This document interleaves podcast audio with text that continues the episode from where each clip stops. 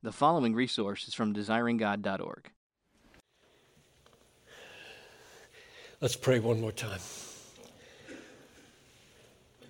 Father, we've mentioned much about serious joy, and so I pray that you would grant the gift of this miracle, that you would create free people who can swim like dolphins instead of jellyfish. And I pray that we would be humble as we take our unflinching stand for truth. In Jesus' name, amen. My title that I came up with day before yesterday was is serious joy, cultural conflict, and Christian humility. Thoughts on Christian education. That's a long title. Let's begin. I'll outline where we're going so you can follow. Let's begin with a definition of education. Then let's, and I'm not talking about schooling here. Education. Education, what makes it Christian? Why does that definition lead to a focus on serious joy, how does serious joy then relate to the conflict with the culture? And what has that got to do with Christian humility? So there's the outline of where we're going. So let's start with what is education? Just say it again. Education and schooling are not synonymous. Most education happens outside school. I'm glad there are schools. I represent one. I love Bethlehem College and Seminary. I'm asking about what, what's education in general? Parents do it, pastors do it, teachers do it, older people do it to younger people. What is it? So here's my definition of education. And I'm this is not Christian education yet. Education is the instilling, I'd love to linger there for about five minutes to, to why I chose that word, but I won't. Education is the instilling of habits of mind and habits of heart that incline and enable students for the rest of their lives to do six things. One, observe the world. Everything books, insects, planets, mountains, politics. Observe the world carefully. Two, understand what they have observed clearly. You can see something and it makes no sense at all. You want to see it for what it really is and then understand it. Three, evaluate what you have seen and understood fairly. Four, feel that evaluated reality proportionately. A well educated person ought not to have strong feelings about insignificant matters or small feelings about magnificent matters a proportionate emotional life. Fifth, apply all those discoveries wisely. And sixth, express clearly, accurately, creatively, winsomely with your body and with your mouth and with your writing in the world for the good of the world however you define it, since we're not talking about Christianity yet. I would stand in front of a thousand educators who don't know Jesus and defend that definition for education. Now, say it again, shorter form. Education is the instilling of habits of mind, habits of heart that incline and enable students for the rest of their lives to observe and understand and evaluate and feel and apply and express reality for the good of the world. Parents should be doing that. Schools should be doing that. Universities should be doing that. Churches and pastors should be doing that. Sunday school teachers should be doing that. Forums and societies and clubs and seminars and conferences should be doing that. Now, what would make it Christian? What would you have to change? What would you have to add? What would you have to subtract to make that definition of education Christian? Education, as I have just defined it, is Christian if it has four elements to it. So you can talk about your parenting, your preaching. All of it is pursued in conscious reliance upon the gracious empowering of the Holy Spirit. Morning till night, Christian education is carried out in conscious reliance upon the gracious empowering of the Holy Spirit. Number two, Jesus Christ, crucified for sinners and risen, is trusted as the basis of that empowerment. Doesn't come out of nowhere. Nobody deserves it. If you're able to rely upon the power of the Spirit to observe the world rightly, He bought it for you. That's a gracious gift, and Christ is underneath it crucified and risen. Number three, you do all of that for the glory of God in Christ. It's not resting on Jesus in the power of the Holy Spirit for the glory of God. And number four, it's governed by the authority of the Bible through and through.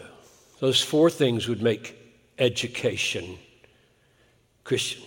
So, short form Christian education is the instilling of habits of mind and heart that incline and enable students for the rest of their lives to observe and understand and evaluate and feel and apply and express reality in reliance upon the gracious help of the Spirit of God, purchased by the blood of the risen Christ for the glory of God and the good of the world, all of it in accord with God's Word.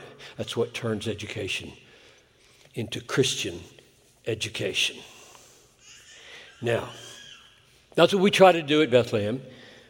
That, that is a summary of, of a lot of years of reflection upon what are you supposed to do if you're an educational institution like the home or the church or the school. Here's my third question. First question, what is education? Second question, what makes a Christian? Third question, What's that got to do with serious joy? Why, why would doing education that way, why would observing the world that way and the word that way lead a person to put serious joy into a message or into a life? Listen to these phrases from the New Testament. And I assume that if you observe the New Testament carefully, and you understand it rightly and you evaluate it fairly, you're going to see these. And you're going to stop and you're going to say, Whoa, what is that? I got 14 of them. Just bang, bang, bang, bang, bang. I'll just read them. 14 texts. You joyfully accepted the plundering of your property. Hebrews 10. Count it all joy when you meet trials. James 1. When others revile you and persecute you, rejoice and be glad. Matthew 5. In his joy, he goes and he sells all that he has. Matthew 13. They rejoiced that they had been counted worthy to suffer for the name. Acts 5. We rejoice in our sufferings, knowing that suffering produces endurance, and endurance produces character, and character produces hope. Romans 5. In a severe test of affliction, Their abundance of joy and extreme poverty overflow with a wealth of generosity. We are glad when we are weak and you are strong. Even if I am to be poured out as a drink offering upon your faith, I am glad. what a man. That's Paul. I rejoice in my sufferings for your sake, Colossians 1. You received the word in much affliction with joy in the Holy Spirit. 1 Thessalonians 1. For the joy that was set before him, Jesus endured the cross. Hebrews 12. You rejoice, though now for a little while you grieve. 1 Peter 1. Rejoice, rejoice insofar as you share Christ's sufferings. What would you call that? I mean, give it a name. We call it serious joy. It's sure not flippant. It's not light. There's blood everywhere, shame everywhere, rejection everywhere, and joy everywhere. Boy, I tell you, you raise up churches like that, this city will get turned upside down. So boil it down. Boil it down. When we observe, when you do Christian education at home, in the church, in the school, when you do observing and understanding and evaluating and feeling according to reality, there's joy in trial, joy in grief, joy in affliction, joy in being poured out, joy in weakness, joy in poverty, joy in shame, joy in selling all, joy in persecution, joy in being plundered, joy in the cross, joy in sharing Christ's sufferings. That's breathtaking. I hate the prosperity gospel because it lacks this. This is the center of life.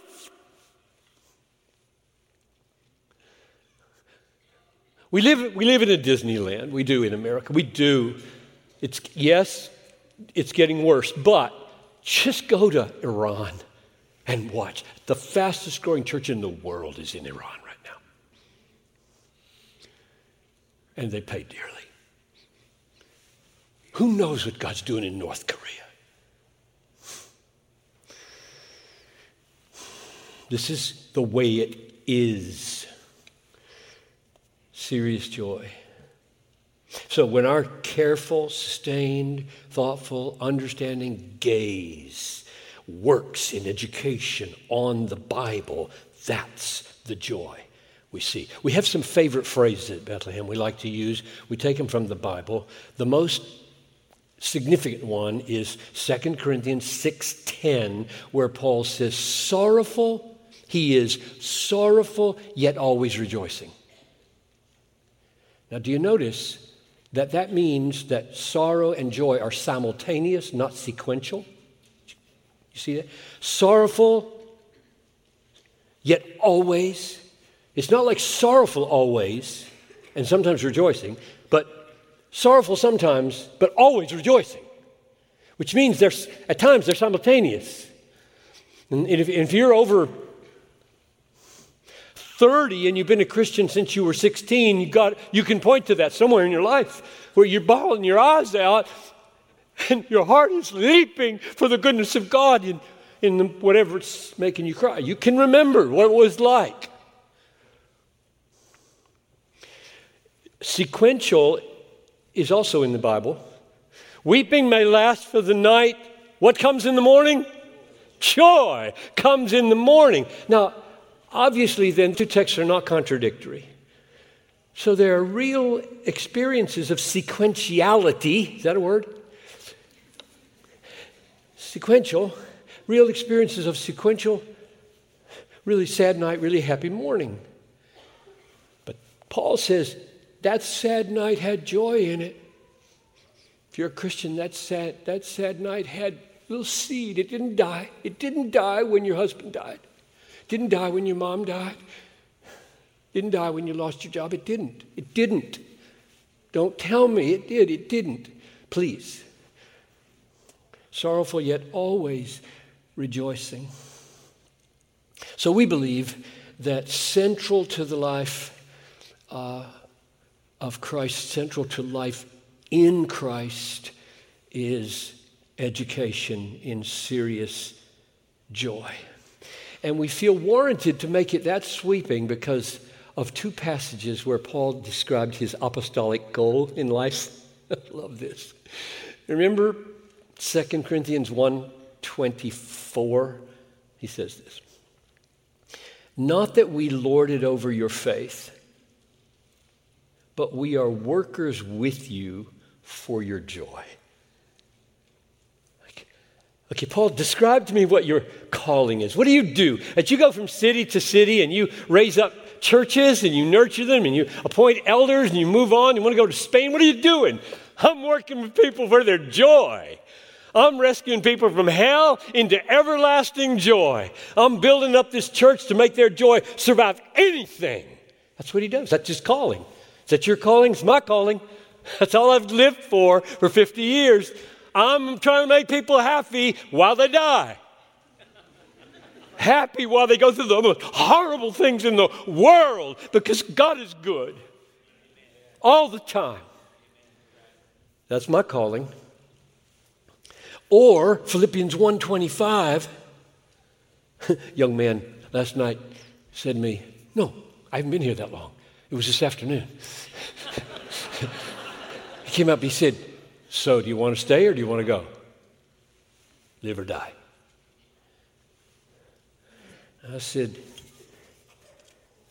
uh, I'd like to go, but I think I should stay. Which is what Paul said. I'm just quoting Paul. Trying to bring my heart into alignment. He said, to, to, die is better. To be with Christ is better. He said, it's better. But to remain in the flesh is better for your sake, so I, I'll probably stay. What did he mean when he said, I'm staying for you? This is what he said. This is verse 25. That was verse 20 to 22 is 25. I will remain and continue with you all for your progress and joy in the faith. If I have to stay on the planet, I'm going to try to make people glad in God. That's why I'm here. I'm going to go to Spain, make pagans glad in Jesus. So missionaries do that, and you do that. You do it in your home, putting so much substance underneath joy. It cannot So we believe that's right at the heart of Christian education. Workers for your joy, for the progress and joy of your faith. Now, two more questions. Serious joy, cultural conflict, Christian humility. So we got those two pieces to put in the puzzle here. Why, why, why are we, where does this lead? Cultural conflict, what are you talking about? How does an education that takes you deep into the Word of God comes out with this massive reality called serious joy. And now you're going to have us think about cultural conflict. Why? What do you mean? Serious joy, like we've just seen in the New Testament, sets the soul free from dependence upon cultural kudos and cultural conformity. Sets you free. In other words, when, when your joy comes from God through Christ and is absolutely unshakable through grief, affliction, weakness, poverty, shame, dishonor, persecution, loss, the culture loses its power to control you. You are a free person. If you take a stand that the culture hates, or speak a word that the culture condemns. And they shame you, they persecute you, they plunder you, they cancel you.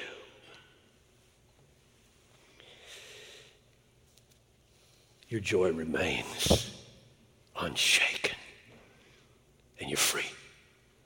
You're not controlled. You're not controlled. Free! When, when your citizenship is in heaven, and all your inheritance is in heaven, and all your joy is coming from Christ in heaven, you're a free person on planet Earth and very subversive, very countercultural. Nobody can touch you.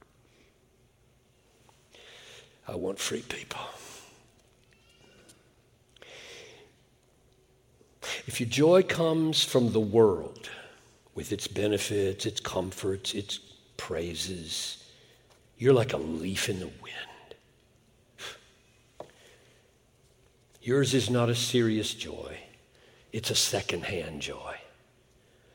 You're not free.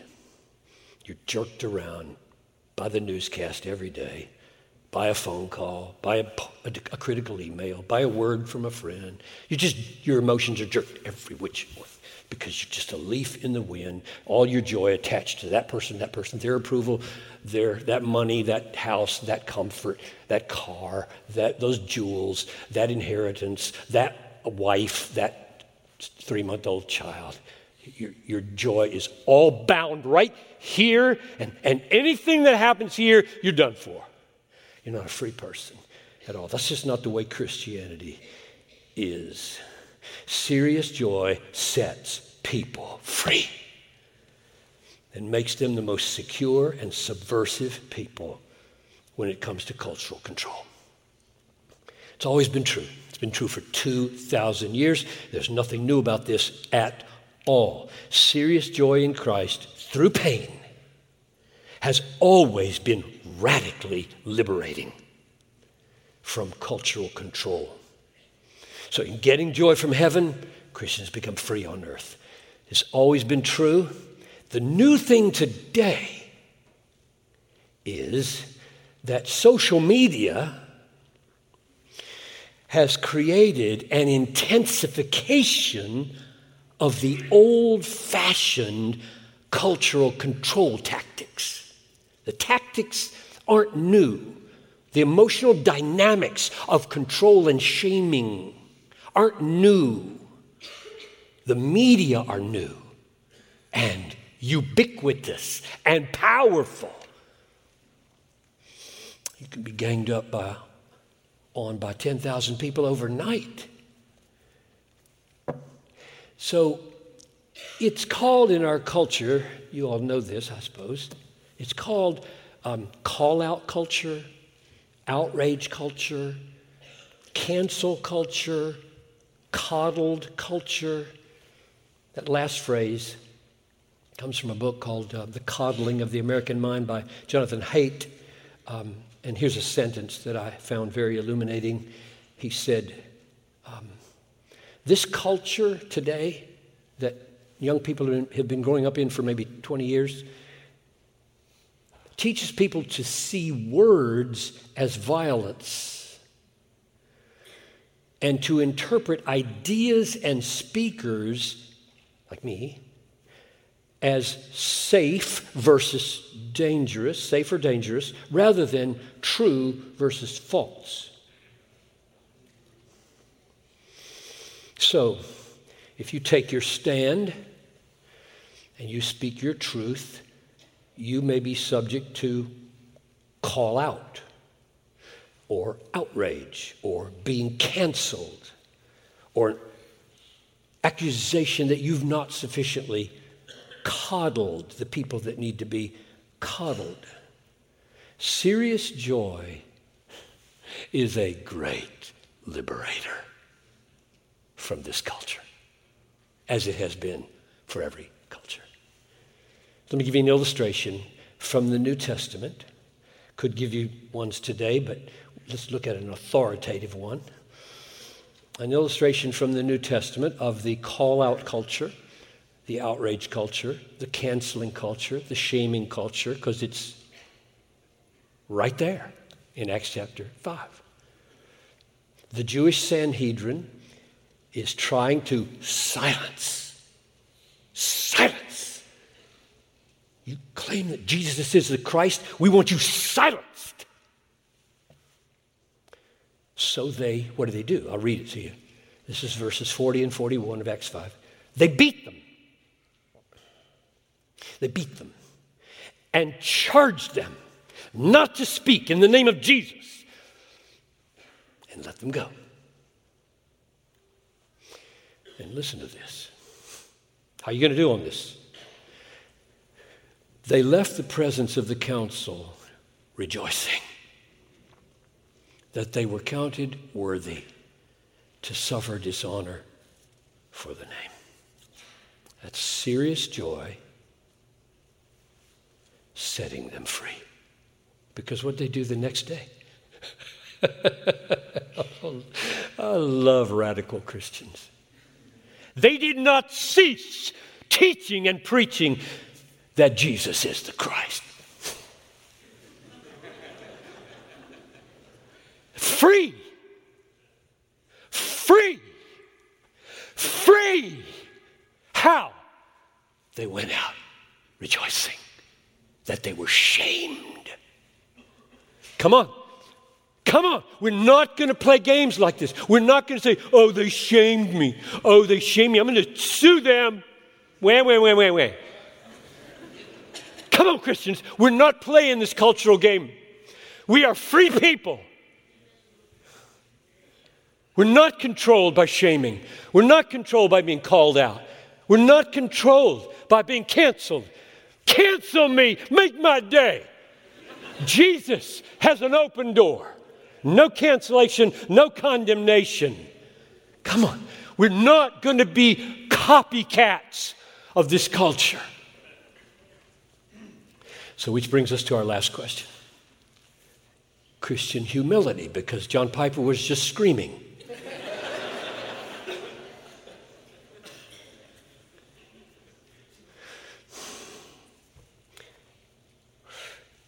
If you take your stand against the culture, if you take your, if you let words come out of your mouth in a blog or in a sermon or in a conversation at work, you let words come out of your mouth that the culture has considered that's canceled. Um, then you will be accused of arrogance and other bad names. But I'm most concerned about arrogance because God hates arrogance. God hates pride. He hates it more than adultery. And, and the question is will the accusation of pride tomorrow, say, or let's say Monday at work, you have just spoken an opinion and they bristle. You say, You believe that? Yeah, I do. Why? I believe God taught that in His Word. What if the next sentence is, Who are you to speak for God? That's the most arrogant sentence I've ever heard come out of a human mouth. Now what? Now what? That's where we're going to end, is trying to come to terms with that. It's not new that the world has hijacked the word arrogance and equated it with conviction. It's not new that the world has hijacked the word humility and equated it with uncertainty. The reason I say it's not new is because G.K. Chesterton uh, wrote this in 1908. We suffer today uh, what we suffer from today is humility in the wrong place. Modesty has moved from the organ of ambition, and modesty has settled on the organ of conviction, where it was never meant to be. A man was meant to be doubtful about himself and undoubting about the truth. This has been exactly reversed. Nowadays, 1908, nowadays, the part of a man that a man does assert is exactly the part he ought not to assert himself. And the part that he doubts is exactly the part he ought not to doubt the divine reason or truth. We are on the road to producing a race of men too mentally modest to believe in the multiplication table. So if, if humility is not the abandonment of conviction, and humility is not the embrace of uncertainty, what is it?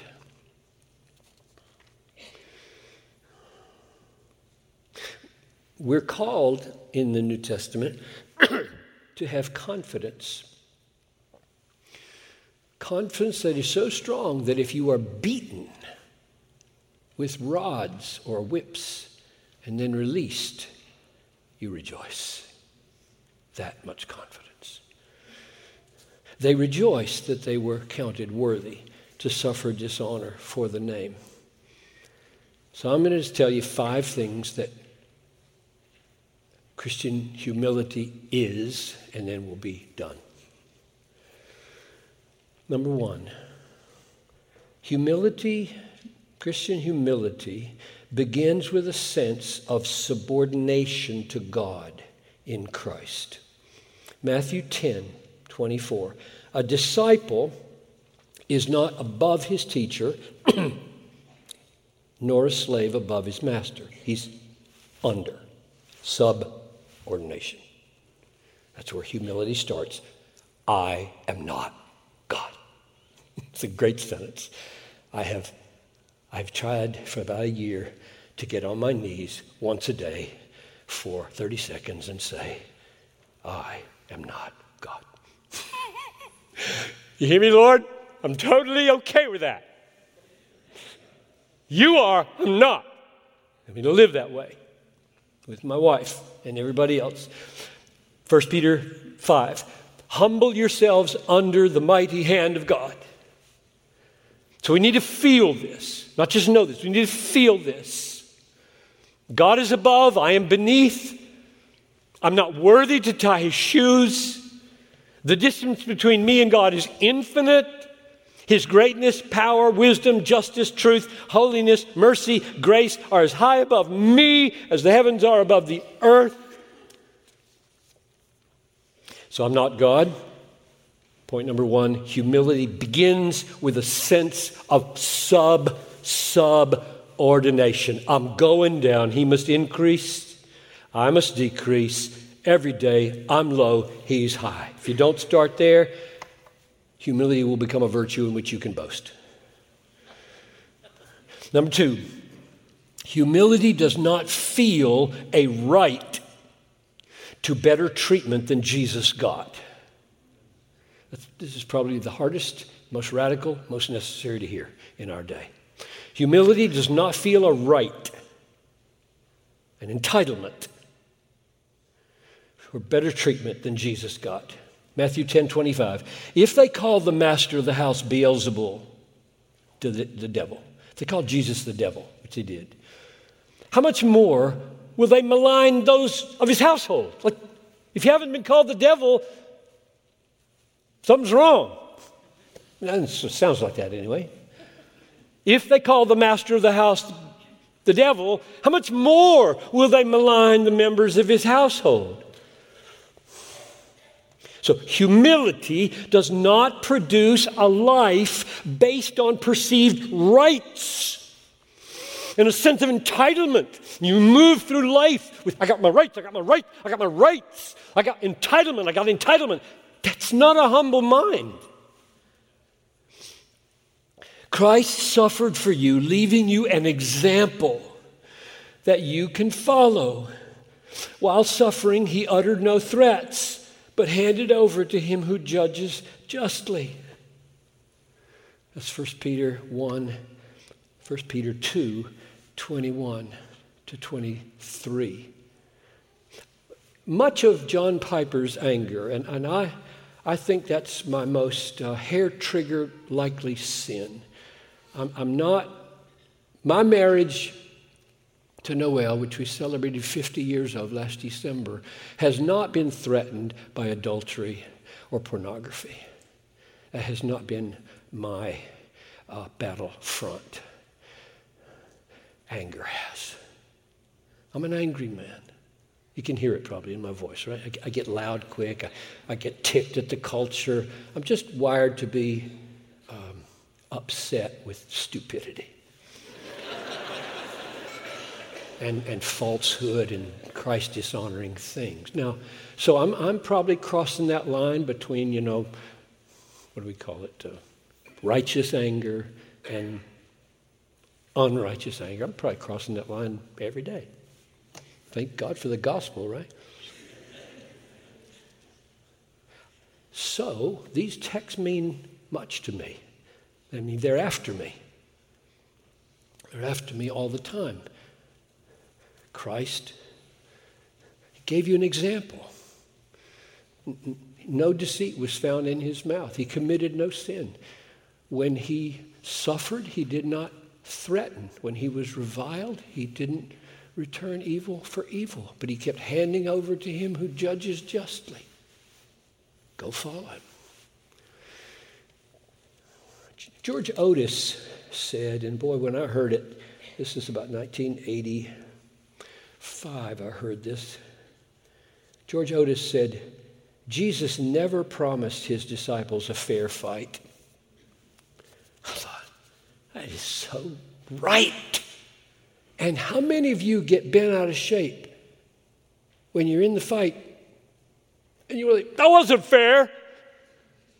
I didn't say that. You said I, I didn't say that. They lied about Jesus all the time. That's how he got killed. He said he's going to tear down the temple, raise it up in three days, kill him. And they did. So, probably you will die from slander. Some of you, slander. Not, it's, it's an, they said lots of true things about me, and I get to die a glorious romantic life on the mission field. No, they're going to lie about you. And you'll die because they said false things about you, and it won't be glorious. It'll be Jesus like. So I just plead with you that if, if you want to be humble like Jesus, who didn't count equality with God a thing to be grasped, but emptied himself, then you can't walk through life with a sense of entitlement and rights as if you should be treated better than Jesus. Who do you think you are? Number three, humility asserts truth not to bolster the ego with control or with triumphs in debate, but humility asserts the truth as an honor to Christ and as love to others. There is a difference between trying to win an argument and trying to love people with truth. 1 Corinthians 13 6. Love rejoices in the truth.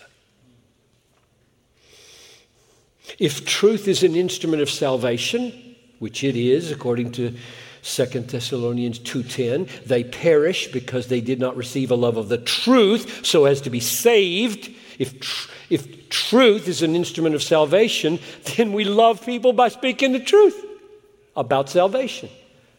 If truth is an instrument of sanctification, which it is, sanctify them in the truth, your word is truth, then we'll speak that truth as a Christ exalting expression of love.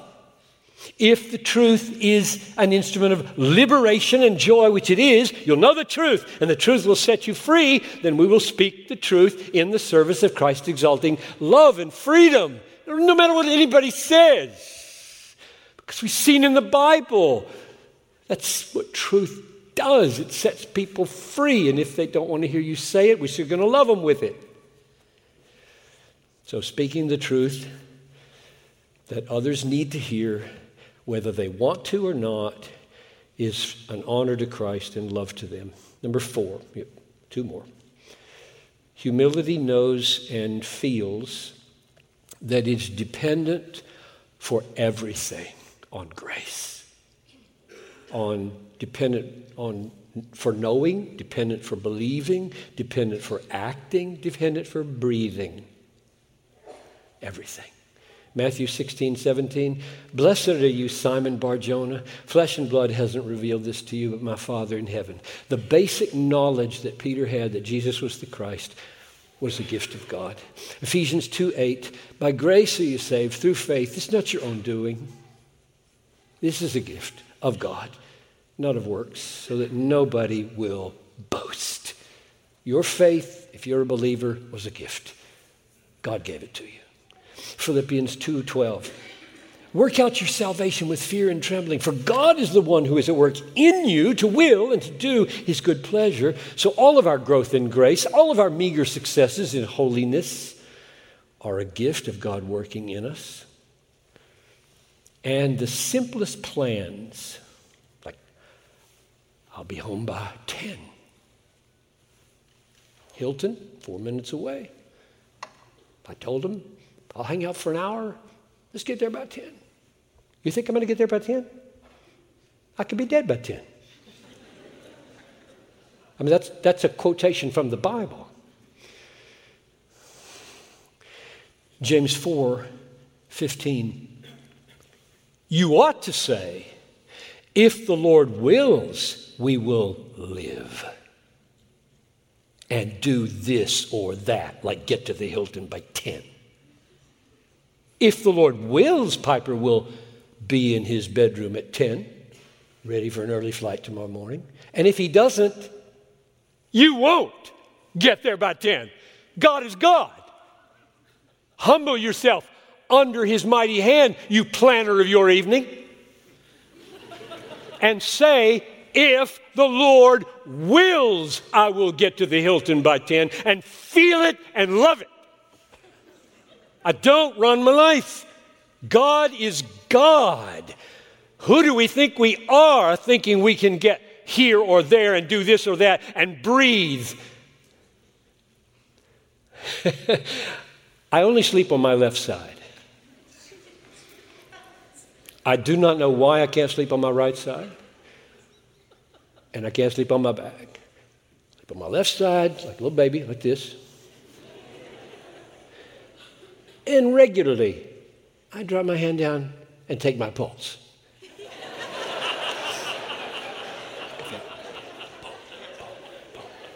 You know why I do that? I really do that. Kind of funny. Because when I feel that little boom, boom, boom, boom, I say, any one of those could be the last. I have zero control over that little boom, boom, boom. None. What a good thought to go to bed on.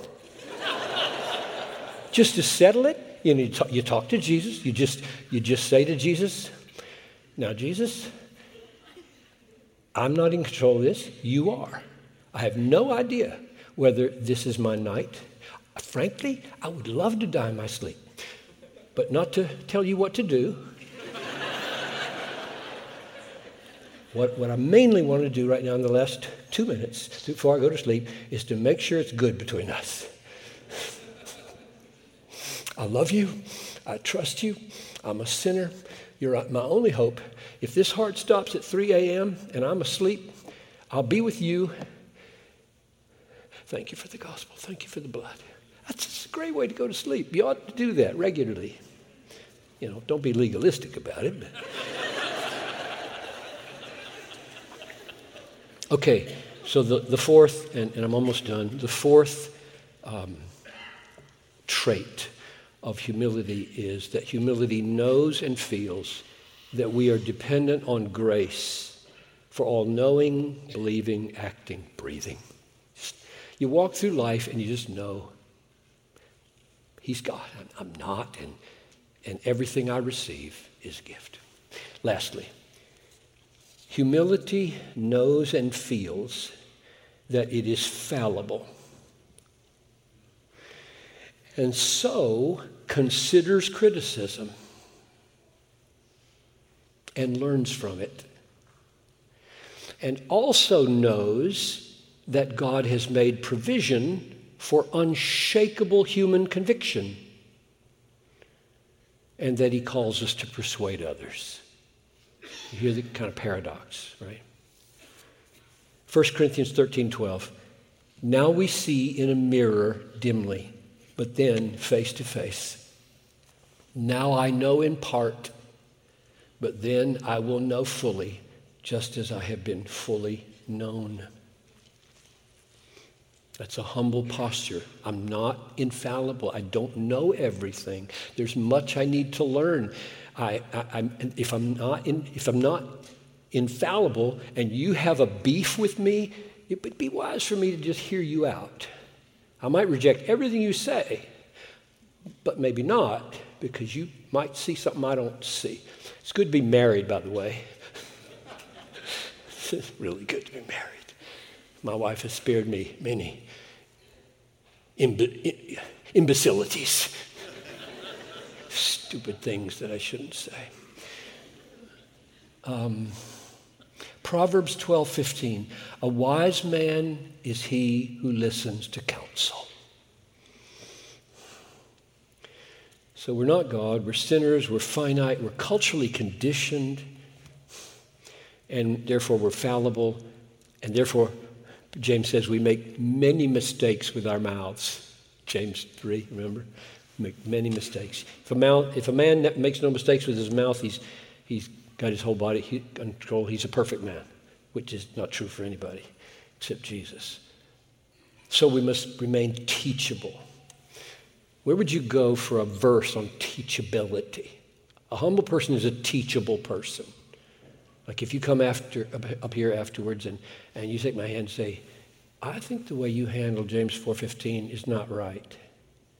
My response to that should not be to bristle with, I'm the preacher. What do you think you are? I mean, that would be an absolutely insane, arrogant, stupid, imbecilic thing to say to you. I would say, I hope, what did I get wrong? And you would open your Bible and say, But what about this word? And I would say, Hmm, maybe. I hadn't thought of that, which happens pretty often. Somebody asked me, Have you thought of this? I said, Never thought of that. Here's the verse I would go to James 3:17. The wisdom that is from above is first pure, peaceable, open to reason. The wisdom from above, pure, peaceable, Come, let us reason together. I don't know everything. You don't know everything. Tell me where you think I made a mistake. I'll tell you why I don't think it was a mistake. Can we try to persuade each other? The good old fashioned way, not calling out and tweeting.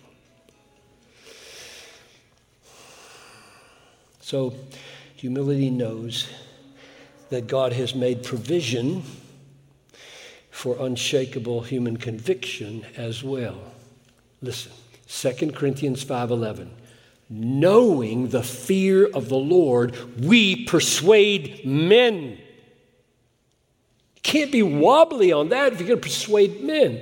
Or Titus 2:15, speak and exhort and reprove with all authority. Let no one disregard you. Whoa, whoa. So you, you can't seek to persuade anyone humbly if you have no convictions. You can't speak humbly with authority if you have no convictions. Now, let me, we're almost done. If somebody comes to you and, and they say relativism is really the humble posture, okay? You can't really know what the truth is, and your truth and my truth might both be right, and we just can't know, and your truth and my truth are, are equally good. We just need to go our own way.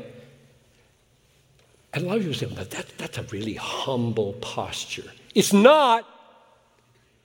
You know why it's not a humble posture? Because If there are no objective truths that you can know, then you're free to be your own God. Which is very attractive to fallen human beings like me. I would like being God, except that I love God. But if I didn't know God, I think there's nothing I'd rather be than God. Like tell you all what to do, you know, how to serve me, do what I make me happy. So if there are no objective truths that I have to submit to as realities outside myself, I'm God. Do what I want to do. A judge and jury in every controversy, me. It looks like a humble posture. It's not a humble posture, it's cloaking pride. I will do my own thing. Thank you very much. And you better stay out of my face because my truth is my truth and it's as good as your truth. That's not a humble posture. Humility submits to objective reality. That's a pulpit. I'm not going to smash my head against it and think it's a cloud. It's a pulpit. It's made out of wood, I think. It's wood. It's very hard. I would hurt myself. I submit to that reality. It's out there. I can't do anything about it. I'm not God. And I submit to reality and truth. That's the humble posture. Say, I'm God. I can get through that. So humility knows that its grasp of reality is fallible on the one hand, and that there is such a thing as objective truth, and that by God's grace, He has made a way for us to see the truth, submit to it, and proclaim it, and stake our lives on it. Now, at the bottom of these five traits is this conviction humility senses that humility, humility senses that humility is a gift beyond our reach. If humility is the product of reaching, I will boast that I have reached it. Humility is the self forgetful gift that receives all things as a gift. Or, as Paul said, it's a fruit of the Holy Spirit, a fruit of the gospel knowing and feeling that I'm a desperate sinner and that Christ is a great Savior, an undeserved Savior. Or one could say, Christian humility is the greatest, or Christian humility in the greatest cultural conflicts is the fruit of serious joy. Joy in the immeasurable, unshakable, undeserved riches of Christ. So here's my closing exhortation to all of us. One, submit to Christ as supreme. Two, don't expect to be treated better than Jesus. Three, tell the truth in love for Christ's sake. Four, receive all of life as grace. Five, be teachable, but not wishy washy. Be done with all boasting in men for all things are yours, and you are Christ's, and Christ is God's. So stand firm in serious joy. Let's pray. Father in heaven, I pray now that you would take whatever I have said that's true and by your Spirit seal it to every mind and heart in this room. If I have said anything amiss, that's where we need canceling. You do the canceling. And I pray that you would unite us in the kind of serious joy that comes from Christian education that leads us into liberty in our interactions with the culture rather than control and makes us humble. I pray this in Jesus' name. Amen. Thank you for listening to this resource from desiringgod.org. If you found it helpful, we encourage you to enjoy and share from thousands of resources on our site, including books, sermons, articles, and more available free of charge. DesiringGod.org exists to help you treasure Jesus more than anything else, because God is most glorified in us when we are most satisfied in Him.